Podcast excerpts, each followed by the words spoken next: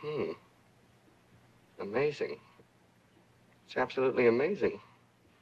But under the right circumstances, a producer could make more money with a flop than he could with a hit. Hmm. Yes, it's quite possible.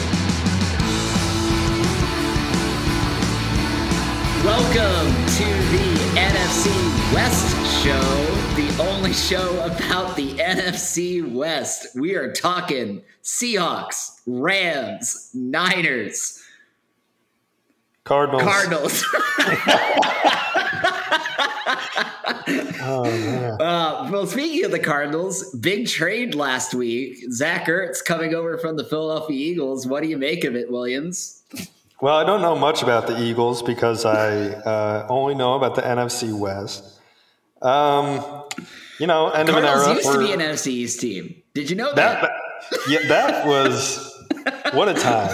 We've definitely already talked about that, but it might be like the most unbelievable fact in world history.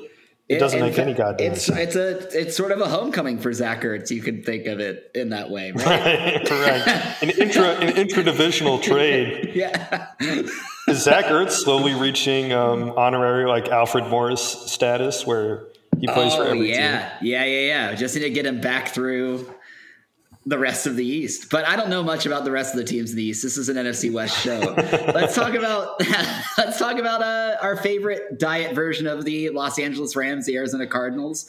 How do you think Zach Ertz fits into that offense? Do you like the pairing with Kyler Murray? What What are you thinking, man? Well, I think he's another steady option for Arizona and Kliff Kingsbury to rely on. Certainly um, didn't give up much to get him, as far as I know. Uh, kind of a Yeah, just a fringy uh, special that, teamer uh, yeah. and a six six rounder, right? So fifth rounder, yeah, yeah, yeah. You got to feel pretty good about about getting a guy who will contribute in the short term, and I think certainly when you have an offensive mind like Kliff Kingsbury, there's already a plan in place, right? Yeah. And I think last year, uh, last week's Eagles game that I didn't watch because once again, not in the N F C East world at all. Um, I think that you could see that Ertz by himself really can still be an effective, almost yeah. old Jason Witten-esque target. From what I've seen of the Eagles over the past few years, which again, let me, let us reiterate, is not much. Uh, yeah. I, I, I, I have to say that I think that Ertz has been kind of a, his numbers have declined, and you can make a surface level case. It could just be because of age. And I think age has a lot to do with it.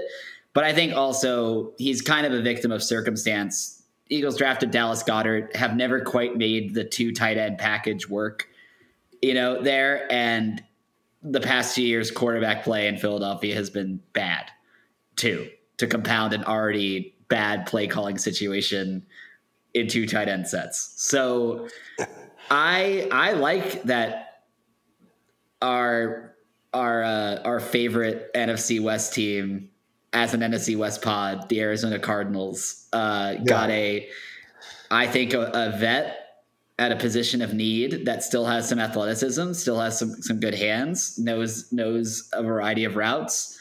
Um, I think it's going to be a great weapon for the Cardinals, hopefully to take on this juggernaut of a Rams team. Let's just get into the the, the game reviews. The Los Angeles Rams taking on the New York Giants.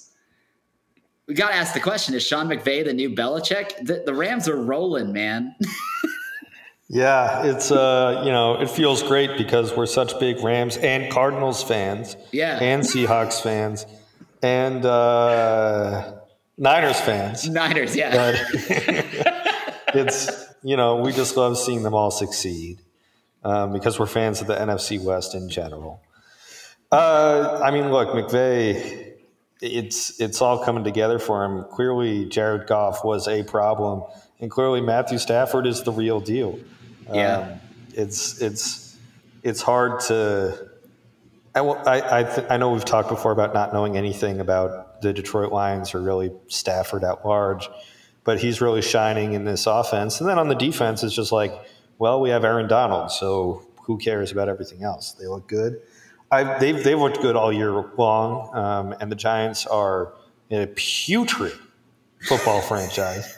So really kind of an easy win. It, it, don't you don't you just feel happy about not having to watch the Giants as an N F C West fan every week? We get to watch the Rams. We get to watch the Cardinals. We get to watch uh, we get to watch the Niners. We get to watch uh, Seahawks. Seahawks, Seahawks. Yeah. yeah, uh, I, all I, I don't know much in this life. I've never been east of the Sierra Nevadas. But uh, I do know that if I were a Giants fan and had been a lifelong Giants fan and I were getting sad text from my dad about how he wants to kill himself via eating thumbtacks after a Giants loss, if that was something that I could relate to, which I can't because I live a, an easy breezy West Coast lifestyle, and my dad is unaltered and watches a lot of Seattle Sounders soccer games. Yeah, yep. Um, I, I I love that about your dad. Very, but, uh, yeah, very chill. Right. Chill, normal guy who doesn't fantasize about the thumbtacks. Uh, if if uh, if that were the case, I think I would be a very unhappy person. But instead, I am very happy because I get to watch all four of these teams do so well. And boy, the Rams did well against the Giants. I don't even think there's really more to say. Certainly, if I were a Giants fan, I wouldn't want to think about it anymore and would politely ask you to move on to the next topic. Well, can we – listen, I don't think we need to talk about the Giants at all. I want to talk about one more thing before we move on. Can we talk about Raheem Morris for two seconds? Oh, yes. I know, I know you just gave Aaron Donald full credit for the defense, but – they held a Giants offense that had been working in fits and spurts to a field goal for most of the game. And I, yeah. McVay gets all the love. I maybe compared it to the new Belichick, but is Raheem Morris the new? I think Raheem Morris is the new Belichick. Yeah. yeah. Defensive, defensive coordinator under a future dynasty yeah. with an iconic player at the helm. For Belichick, it was Lawrence Taylor back in the day for those Giants teams that I don't know anything about. Um, and now it's Aaron Donald. Um, so I, Raheem Morris, certainly a guy who uh, he comes from somewhere on the East Coast. I forget what school he went to, but people should look that up because uh, everybody who graduates from there is pretty pretty smart and incisive. But, uh, yeah. yeah, I think he's really pulling the strings. We have to give a lot of credit to Raheem Morris. I unironically fully support everything he does and uh, very happy for him. I think we all know that college is off to university, and I think we know that is a that is a huge reason for his success. Also a huge reason for uh, Marquise Colston's success. Yeah. Uh, Bernie Madoff, another yeah. another guy. Really. Wayne Corbett. Um, yeah. Getting back to it. I want to talk a little bit about the Rams' opponent this week, the Giants. Can they win a game this year? Do you think they can win another game this year? I mean, they start with the Panthers. Do you want to do a, a quick prediction of what the Panthers-Giants game may look like? Yeah, I think it's going to be pretty ugly. Uh, Panthers are in a big downslide right now, just kind of lost their mojo after a hot start. But the Giants are really, really bad. I mean, they yep. just put Andrew Thomas on I R, which is a huge blow to that offensive line that was kind of just being held together with gum and paper clips to begin with. Um, and I, I just don't see – it's weird that Daniel Jones is out there after getting completely rocked a week ago. I know that the severity of concussions is not directly correlated to like how they respond to it on the field, but the dude was was totally out of it. I mean, he was out of it yeah. on the cart, even wheeling away like ten minutes later. Um, it just seems what was bizarre. What was Kadarius Toney's Instagram post with him with Daniel Jones being dazed? Not did only did Kadarius, the, yeah, the, the the post was something like like keep like, grinding, we'll do better next time or something. I don't know. But the best part about it was Kadarius Toney gives him like the headbutt, yeah. like on the cart. It's like whatever few brain cells Daniel Jones had left after that hit just evaporated into the ether um, above Jerry Jones mega complex. Uh, yeah, I think really, uh, I think uh, this Panthers-Giants game is uh, – the Panthers are sliding, but the uh, the Giants are nosediving. And I just the Giants like, are the worst team. They're, I think yeah. they're the worst team in the N F L right now when you consider how many injuries they've had. I think that they're yeah. bad before the injuries, but with the injuries is just Man. forget about it. I mean, they they're a ghost of, a, of an I, N F L team. I do think they were trying. They're starting to find some stuff that worked, but the injuries have just yeah. basically nailed the coffin shut for them this season. I, I think they'll struggle to find a win. Yeah, I think they'll schedule. get. I think they'll get probably a couple more just because of the weirdness of how the ball can bounce sometimes. Your smart money is always on whoever's playing the Giants. I think I think it's Panthers, but I don't think it'll be like I'm not going to predict like a blowout. In a similar way, I think it's gonna be like twenty-one to like seven or fourteen or something. It'll yeah. feel close just because I don't think the Panthers' offense can hang a thirty or forty burger like other offenses can on the Giants' defense. But I don't think the Giants' yeah. offense will be offering much of anything themselves either. Yep. Also, the Panthers' defense is, I think, the strength of their team. They're they're very good and very very fast. They're a very fast defense. You know. Um, yeah. Which I think uh, will be something the Giants can't handle. Um, right. Um, it's well, like that scouting report about the Giants before the that tweet about the Giants before the year started in terms of drafting Kadarius Toney, that the Giants were a team focused on building strength and speed. They were a strength and speed team. So yeah. you would think they'd have no problems with other strength and speed teams, but here we are. It's amazing how Without every team in the N F L, right. It's incredible how that works out. How everyone else has strength and speed. Yeah, here we were trying to build a, a weak and slow team. But a true tortoise in maybe, the hare situation. Maybe they should fucking try that. Maybe it should be like a Costanza and Seinfeld opposite type situation yeah. where they have me out there at defensive end and it works. I don't know. All right, well. Let's close the book on this Rams, this Rams game. And yeah. honestly, you know, the 49ers and the, the Geno Hawks, they're basically N F C East teams at this point anyway. Do you want to do an episode of the N F C Least show instead from now on? Yeah, you know what? That might be – I'm a little bit tired of winning all the time. It's like how Trump promised we'd be tired of winning. Yeah, and that's an N F C so, West. Yeah, yeah, fan. yeah. I'm let's, so tired. Let's, let's focus so on our tired. unfortunate brethren. I'm so tired living in California with perfect weather and perfect sun right. and perfect breezing, just winning all the time. Let's talk about real working man's Northeast towns. uh, let's start with uh, welcome to the N F C Least show. That show about everything that's bad and awful about the N F C East. Washington. Let's start. Man, what a weak really... Washington football team had. All right. I don't even want to talk about football. Let's talk about the John Gruden emails and how oh, Gruden man. gets fired, but essentially proof of Washington sex trafficking their cheerleaders goes completely unpunished.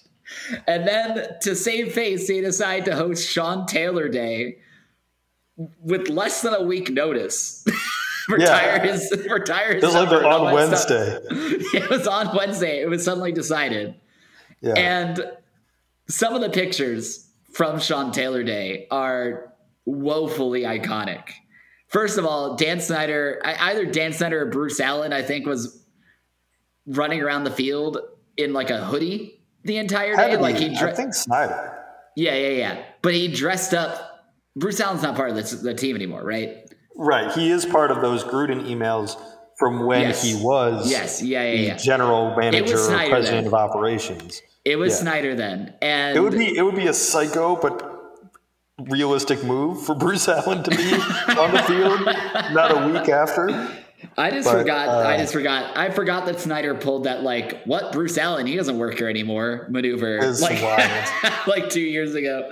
Um, but Snyder decided to wear a hoodie to take pictures during the retirement ceremony of the deceased legend and fan favorite Sean Taylor. Um, the highlight of it was uh, I don't know if you guys know this or have been to an N F L game before. But like pregame, they have like this white plastic fence on the sideline that V I Ps are allowed to mingle in. But if you get like field level access before the game and to like talk to the players, it's like a gated part. And they legit cornered the V I Ps over the, the Sean Taylor number they painted on the field for Sean Taylor Day. So all the V I Ps were standing on Sean Taylor's number before the game, including Patrick Mahomes' brother, Jackson Mahomes, who recorded a TikTok dance dancing on the memorial number of a deceased yeah. Washington football team legend. Yes. There's multiple levels of ineptitude there. I would hope that Jackson Mahomes knew better, but also what kind of organization even risks a situation like that by placing all of their V I Ps on top of the number they painted for yeah. this day. Right. It, it just it, reeked. It, you're asking for it to happen. Really. It reeked of just like poor planning, slapdash stuff. And like, it was a total, like, let's save face. And like, even if we fuck it up, they're going to talk more about how we fucked it up next week than talk about the sex trafficking. Yeah. The sex trafficking. Exactly. Right. Yeah, I, this really uh, puts into light, I, once I think just as a helpful reminder of how awful an organization uh, the Washington football team is, despite their, I guess, rebranding in progress. Um, their refusal to let go of the Redskins name for far too long. I mean, people have been calling for that for uh, at least a decade, and really, in many circles, longer than that. Um They're, the whole sex trafficking thing where they took cheerleaders to other countries to kind of entertain, you know, big associates of the team, and like took away their passports for a while.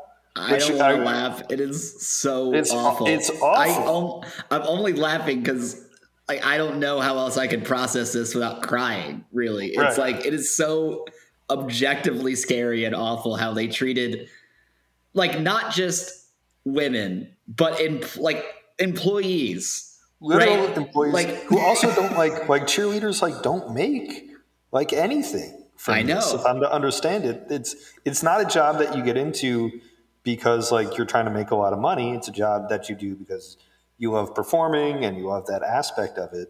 Um, but I, it's I, I would think it's some sort of crime to take away people's passports when they're in another country, although maybe depending on how implicit like the threat was, you know, it's yeah. it's really like the Always Sunny, like the implication, like the Dennis thing. I don't know.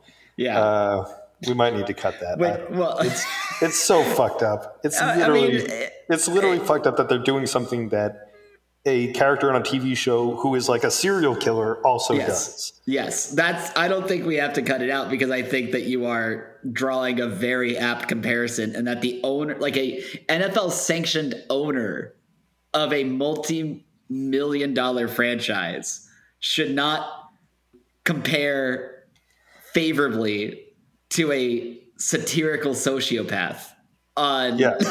on a, on a, on a sitcom. You know what I mean? Like, Dennis is a cartoon, and Dan Snyder on some level reminds you of Dennis, you know, which is yeah. awful.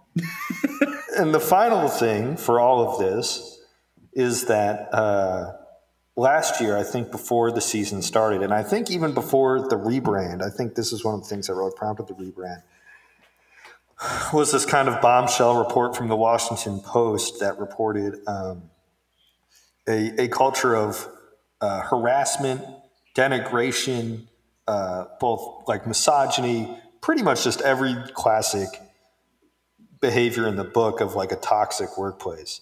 Um, and it's, I, I think the Gruden emails, without getting too in depth there, really underscore that again, mm-hmm. uh, that Bruce Allen is a part of, was a part of those emails. You know, it doesn't surprise me at all that the connections ladder up the way they do. Um, but it, it, it also is just really uh, sick to see Washington so shamelessly.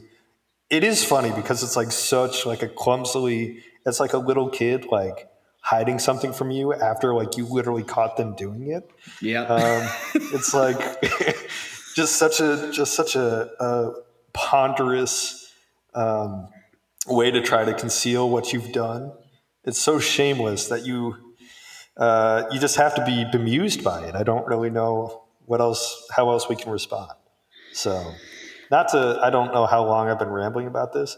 The Patrick Mahomes thing I thought was great because when you texted me about it, I thought that people were mad at like Patrick Mahomes' child because I didn't know who Jackson Mahomes was.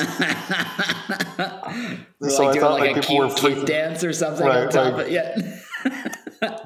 Patrick Mahomes' kid was doing like the nay-nay on like Sean Taylor's number memorial. I don't know. Um, that would have been a lot better. But uh, again, just kind of a, a comedy of errors that you would expect from from the minds that gave us such terrible football for the last twenty years.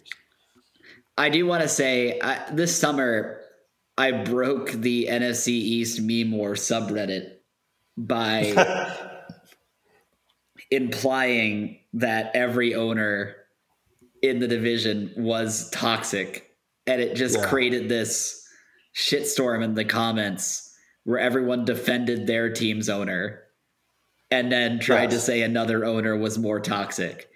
And at the time I said, if everyone says this about the other owner, I'm right. But I, but I do want to also give credence to the signal through the noise, which the most popular, no, my owner's not toxic, that owner's toxic pick was Dan Snyder.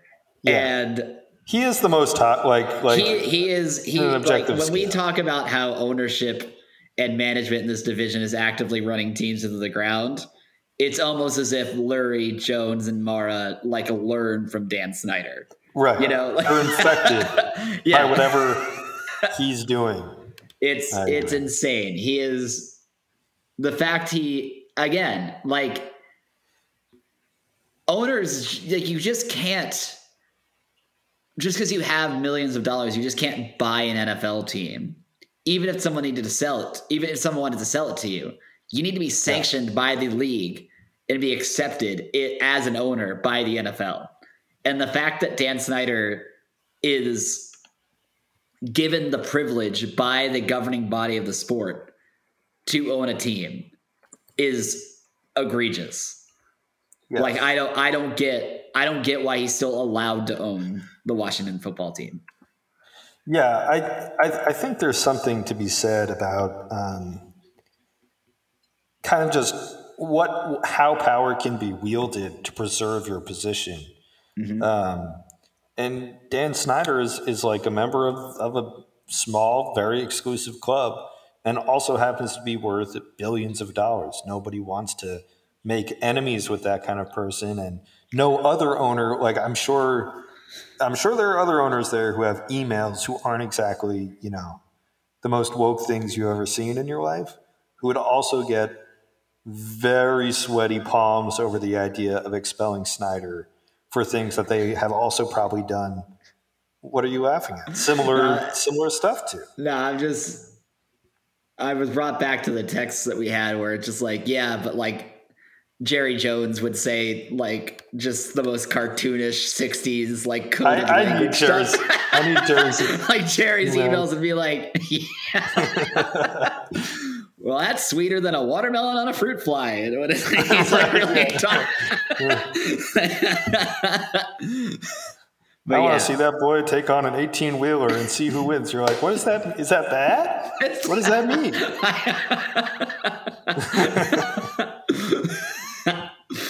yeah, I, I, I get what you're saying. Snyder just comes out and says it. Where, where Jones kind of right. masks it in cutesy Texas folk language when he's really saying some pretty atrocious racially coded right. things. Like,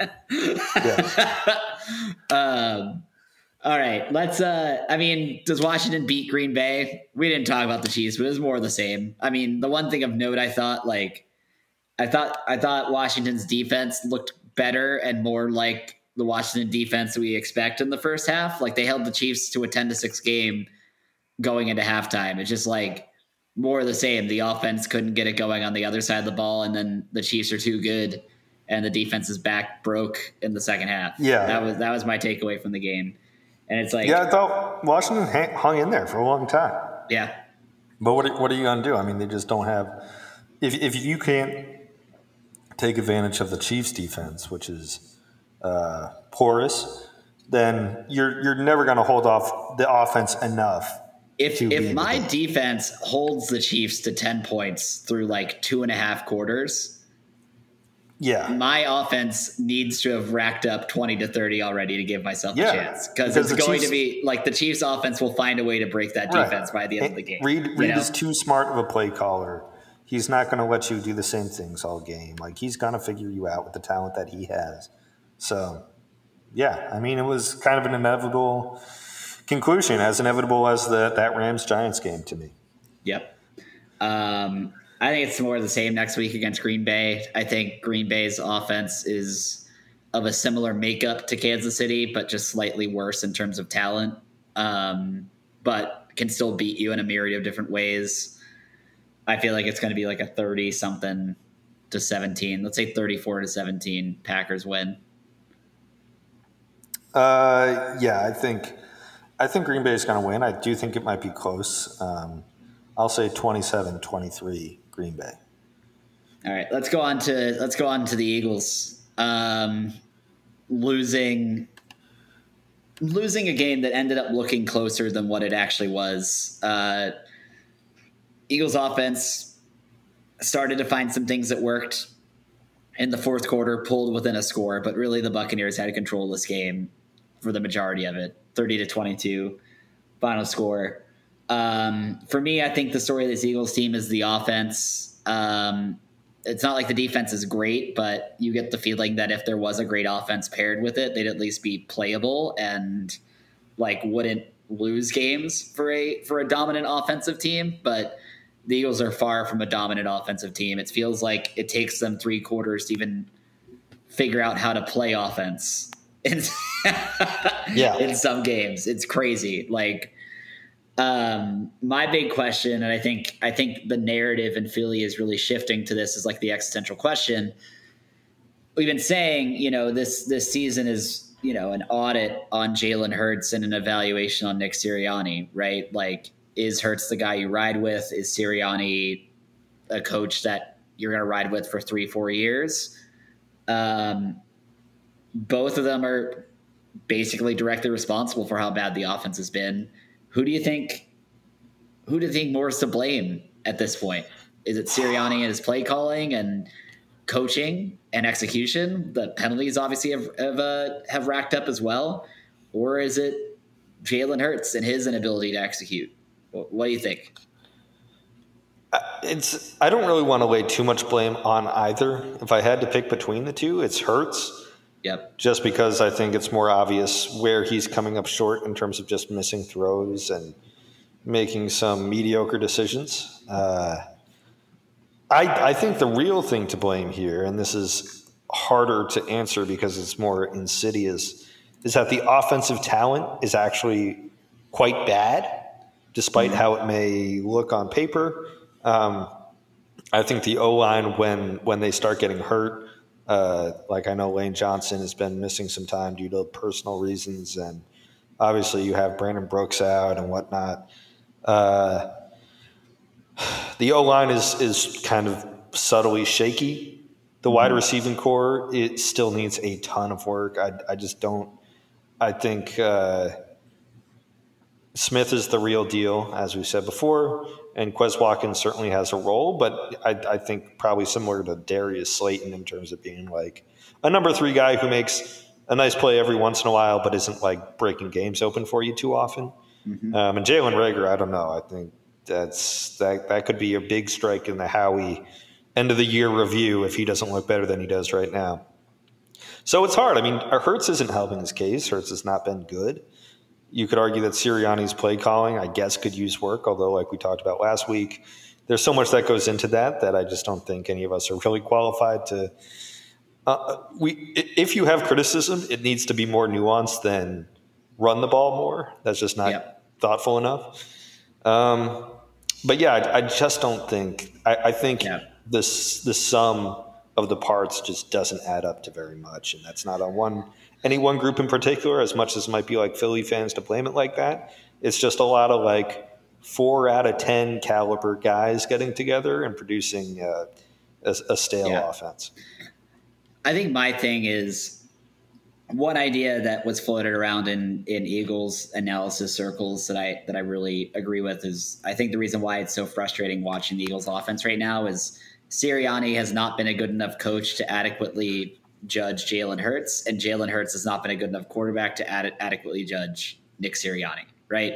Both of them yep. are, like, to your point, four or five out of tens that do not elevate one another based on whatever they can do to help one another. So it just ends up yep. being worse than the sum of their parts, right? Yes. Um, and do I think, like, Jalen Hurts paired with, like, Sean Payton looks a lot better? Yeah, I mean, look, I mean, he's got Jameis Winston playing winning football yep. right now. You know, yep. um, when James, but I think Winston, also, I think that that Saints O line is also a lot better. Like, yeah, you know, there's just other subtle things that add up to a winning situation as opposed to one that just looks kind of inept. Yeah. And then, you know, conversely, right. Like people get on Sirianni's play calling. And, and like I kind of said last week, like I'm watching this offense and I'm seeing receivers open, which from a play calling perspective, like that's what you want. You want to drop a passing attack that gets receivers in a position to make plays, and the receivers are there and the ball's not getting there where it should be, or it's being held too long, you know? So it's like, almost like the wins that Sirianni should be getting, Hurts is bungling. And then the wins that Hurts is getting, Sirianni is bungling, you know? Yeah. Like, yeah. There's just nobody really stepping up and being exceptional, which is what this kind of team needs. Yeah. Uh, and it's just really frustrating because I think to your point, um, like one thing that's in the back of my mind is like, when, if ever, do we decide to bench Hurts? Not because I think, um, you know, I want to give Hurts as much time to figure his stuff out as possible. Because if we don't have to use one of those for those three first round picks in a Q B, it's a net positive, right? If we found our guy, yeah. that's great, right? But on the flip side, if he's chucking these inaccurate balls out there, at a certain point, he starts hurting an already fragile wide receivers corps' ability to develop. Yeah. Like you'd yeah. almost rather just like, can we just throw a jugs machine out there to play quarterback just to make sure decent balls are getting in, like in the receiver's vicinity, you know, if you're treating the season like reps for the last like five to six weeks, right? Like, I, I don't know. I feel like that's got to be part of the, the Eagles' calculus, where if they feel like Hurts has done enough and they know who the guy is, like, and they feel like Minshew or probably not Flacco, but maybe Minshew can be a little bit more accurate and yeah. have a wider array of throws in his arsenal.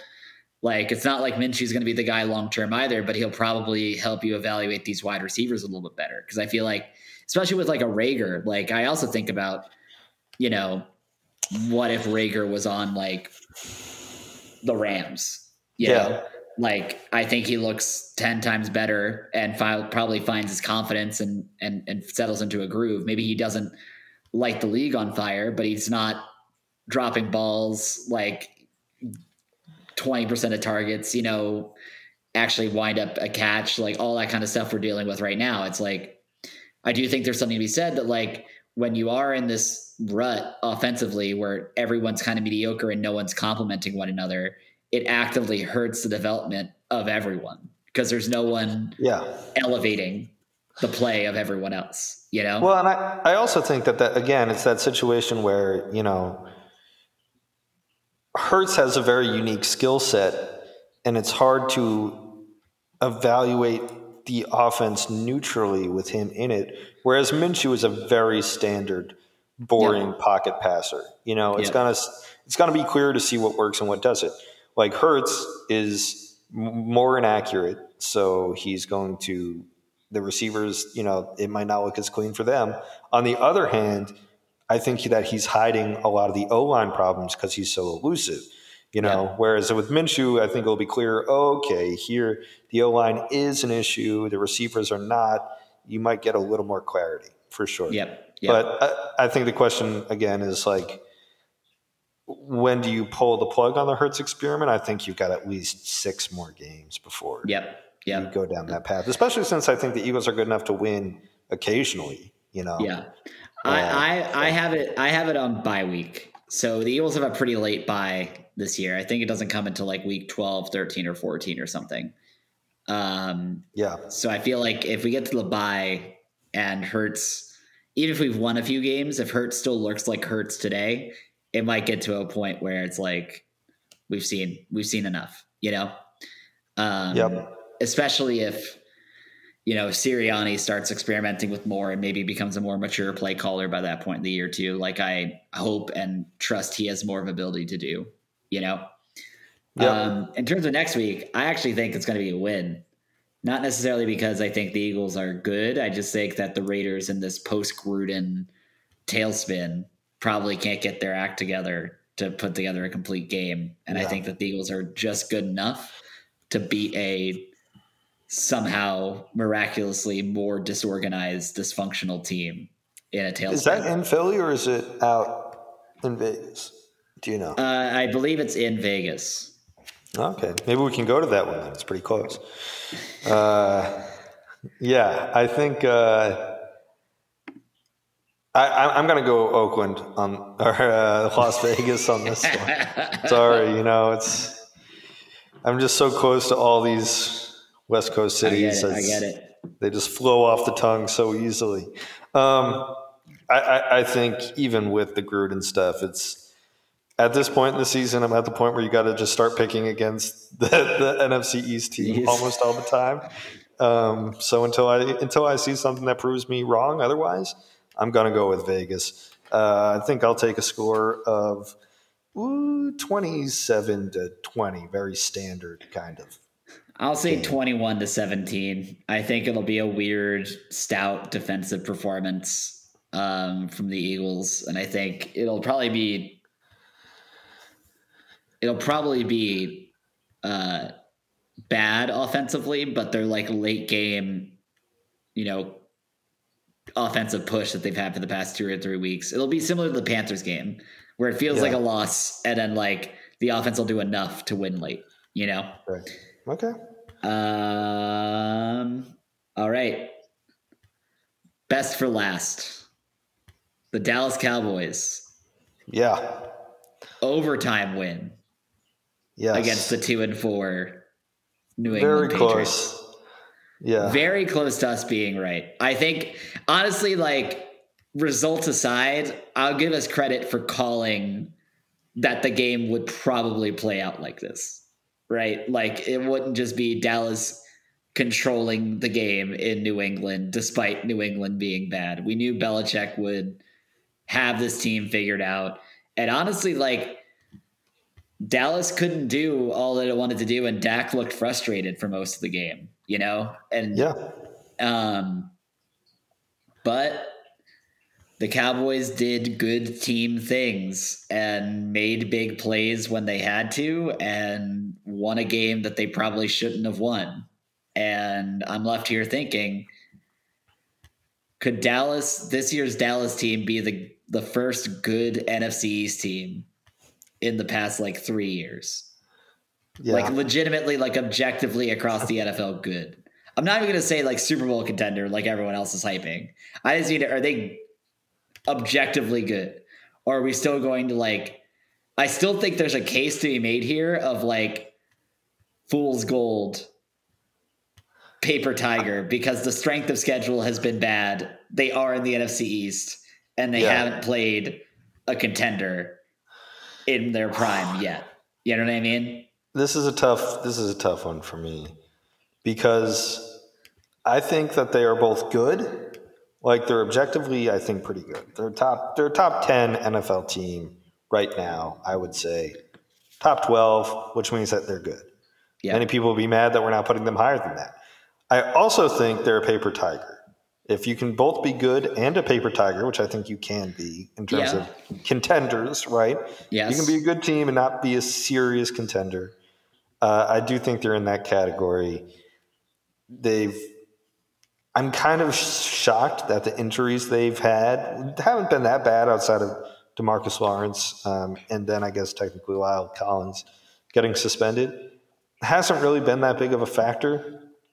But I do think if uh, the O-line gets shaken up in some key places, like if Zach Martin misses time, if Dak misses, t- there's just, you know, the only reason I haven't crossed off every single team in this division besides Dallas right now is because there is a chance that something blows up and, you know, the somebody gets hurt or something weird happens and, and it's all downhill from there. But at, at the moment, I mean, we have to give Dallas props. They're, they look good. They just, they're doing what they need to do. Winning in New England, the Patriots are not a great team, but we knew that game was a trap game and they overcame it. Now I think they're, uh, you know, they they've got plenty of divisional games left, which I would feel great about if I were a Cowboys fan looking around these other teams. You know, plenty of wins to be had.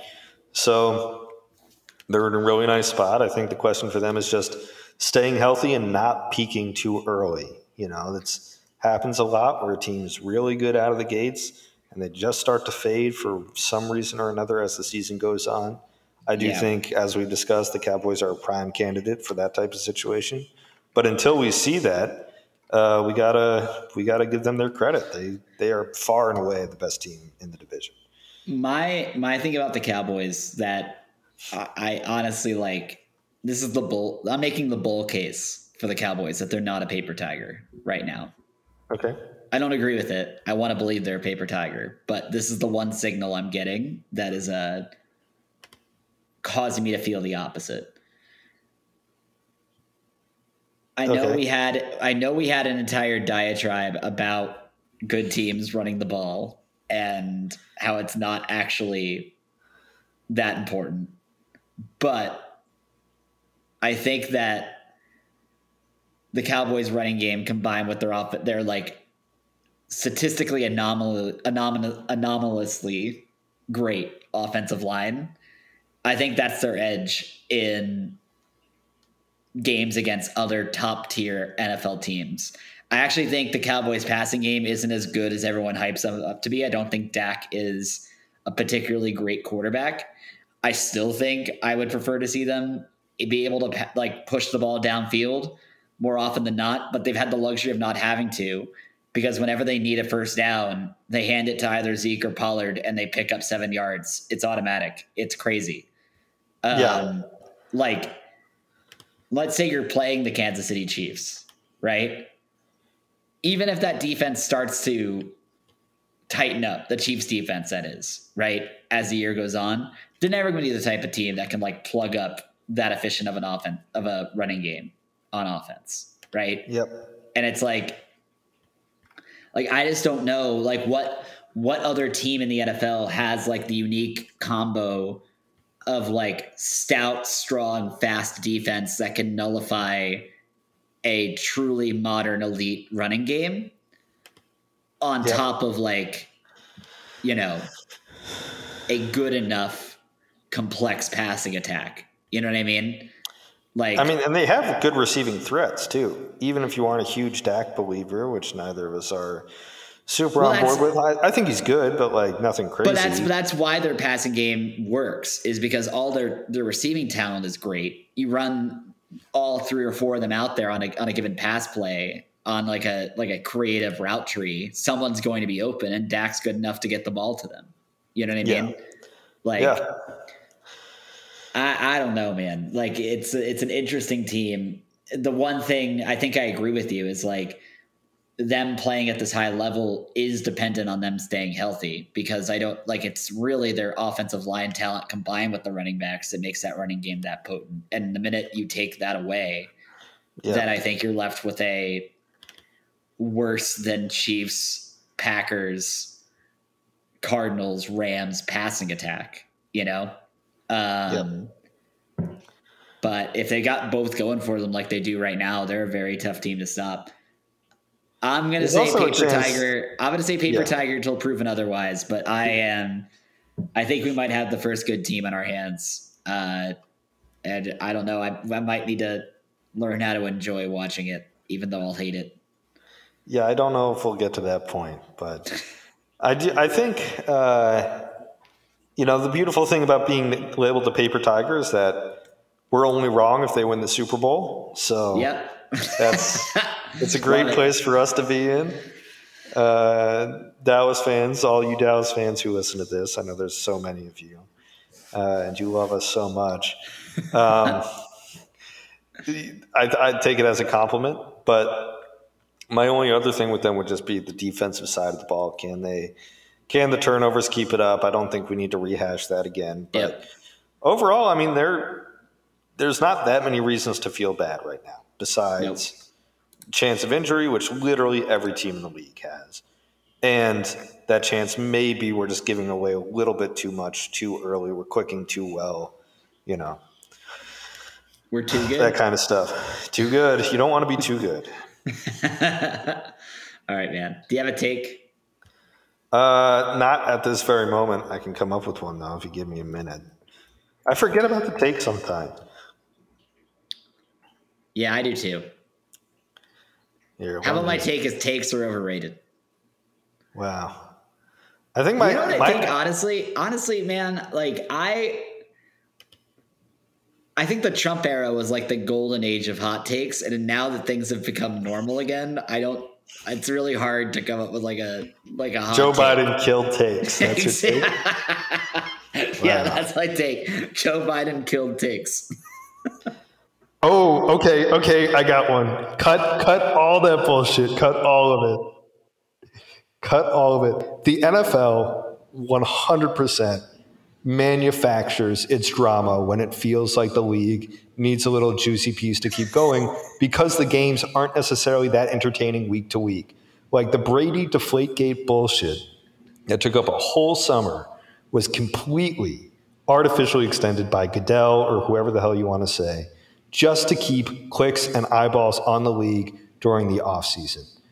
I wouldn't be shocked if the Gruden situation is in a similar case where it's like, yeah, you know, seventeen, now it's an eighteen-week season. We're just going to kind of sprinkle something in there when we need to. Keep it moving. That's my take for the week. Sean Conspiracist is back. This one is absolutely correct. This one is for sure I, the truth. I was going to – the one take I had in my mind that I thought – but I didn't want to go that far because I do think he deserved to be fired. Was John Gruden did yeah. deserve to be fired? Which yeah, is well, yeah, that's like. But it, it, the reason why I wanted to say it was more getting at the idea that you're saying, where I, I truly feel like when something like this happens, right, where we can all probably reasonably guess that like every every high ranking like old boomer type in the N F L has very sordid emails that like. A no lot of them, a lot of them do. It's, it's I, I don't want like, yeah. It has to be, it has to be the case. You know, it's just like part of the culture. It just is what it is, yeah. right?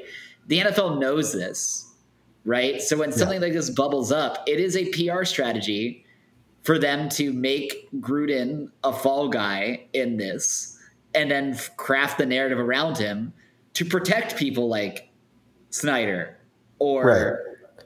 you know, anyone else, right? Because and I, I mean, do think I do think to your point, it's like it's simultaneously to make sure the people that can take it are the ones who get it, while also controlling and dripping the narrative in a way that keeps fans entertained.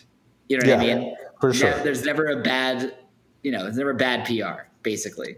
Yeah, there's there's definitely something larger to that that ladders back up to the Snyder stuff in terms of and the Bruce Allen stuff, I guess. Uh, It's hard to keep saying Snyder because I don't know the extent of the emails with Snyder specifically, but um, yeah, like should like Gruden should have been fired in my opinion, and he was fired, but Gruden, only because Gruden is expendable in that way, whereas nobody can just fire Dan Snyder apparently. It yeah. just can't be done, despite really an accumulated. Uh, record that is similarly appalling. And I think if it were ledgered in the New York Times, like one quote after another or one deed after another, people would be like, what, what is this? It's, it's yeah. insane.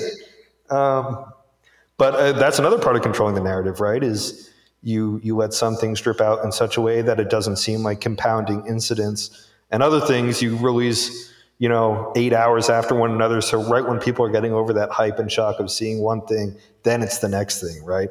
Um, with Gruden for the first day, it was that, that note about uh, DeMaurice Smith um, and what he said there that was racially, uh, you know, had, had a, a racist undertone to it, to say the least. And then, mm-hmm. um, Then, like in the same, like, you know, they were sitting on the other Goodell emails where Gruden says some awful things, and they just didn't say anything about that. They let the DeMaurice Smith thing play out for like a day. Then it yeah. was like, bam. Oh, by the way, he also said X, Y, and Z. It's like, oh, okay. Well, then it's it's back. It's top of the news on like a Monday morning.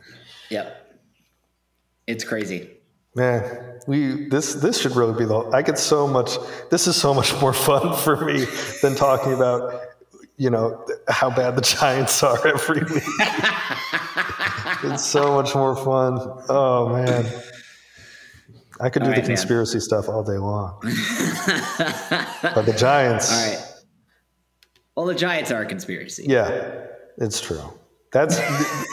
That, that that should that could, like the New York Giants aren't real or something. There might we can figure out something like that. The Giants aren't real. Yeah. Do the Giant do do the San Francisco Giants and the New York Giants ever meet up for lunch when when the when San Francisco Giants are in New York? Is that that that's a uh, that's a Francesa question, right? I think the New York Giants and Jets are a hallucination, a group, a mass group hallucination caused by the miasma of the pollution around New York City.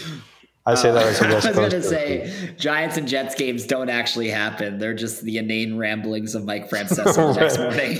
Right. They're just like, it's like an Osmosis Jones or something. Like, you think this is your life, but in reality, like, this Giants and Jets game is just a, like a tabletop, like um, old version football yep. game being played. And you're just one of those cardboard people in the stands, yeah. man. The rest of the games are real, but that one isn't. I don't know. All right, all right, I'm, man. I'm, this was fun. Let's uh, let's end the N F C Least show, and then also let's end the N F C West show. Yeah. Until next week, we'll talk about the N F C West. Hopefully, we'll get to the Niners and. Uh, The Geno uh, Hawks. The, the, C, the Geno Hawks next week. But we didn't get to them today. Too much N F C East talk. But until then, uh, follow us on N F C Least Show, at N F C Least Show on Twitter, rate and review on iTunes, N F C Least mailbag at gmail dot com. Williams, I will talk with you next week, man. Sounds good. Take it easy, bro.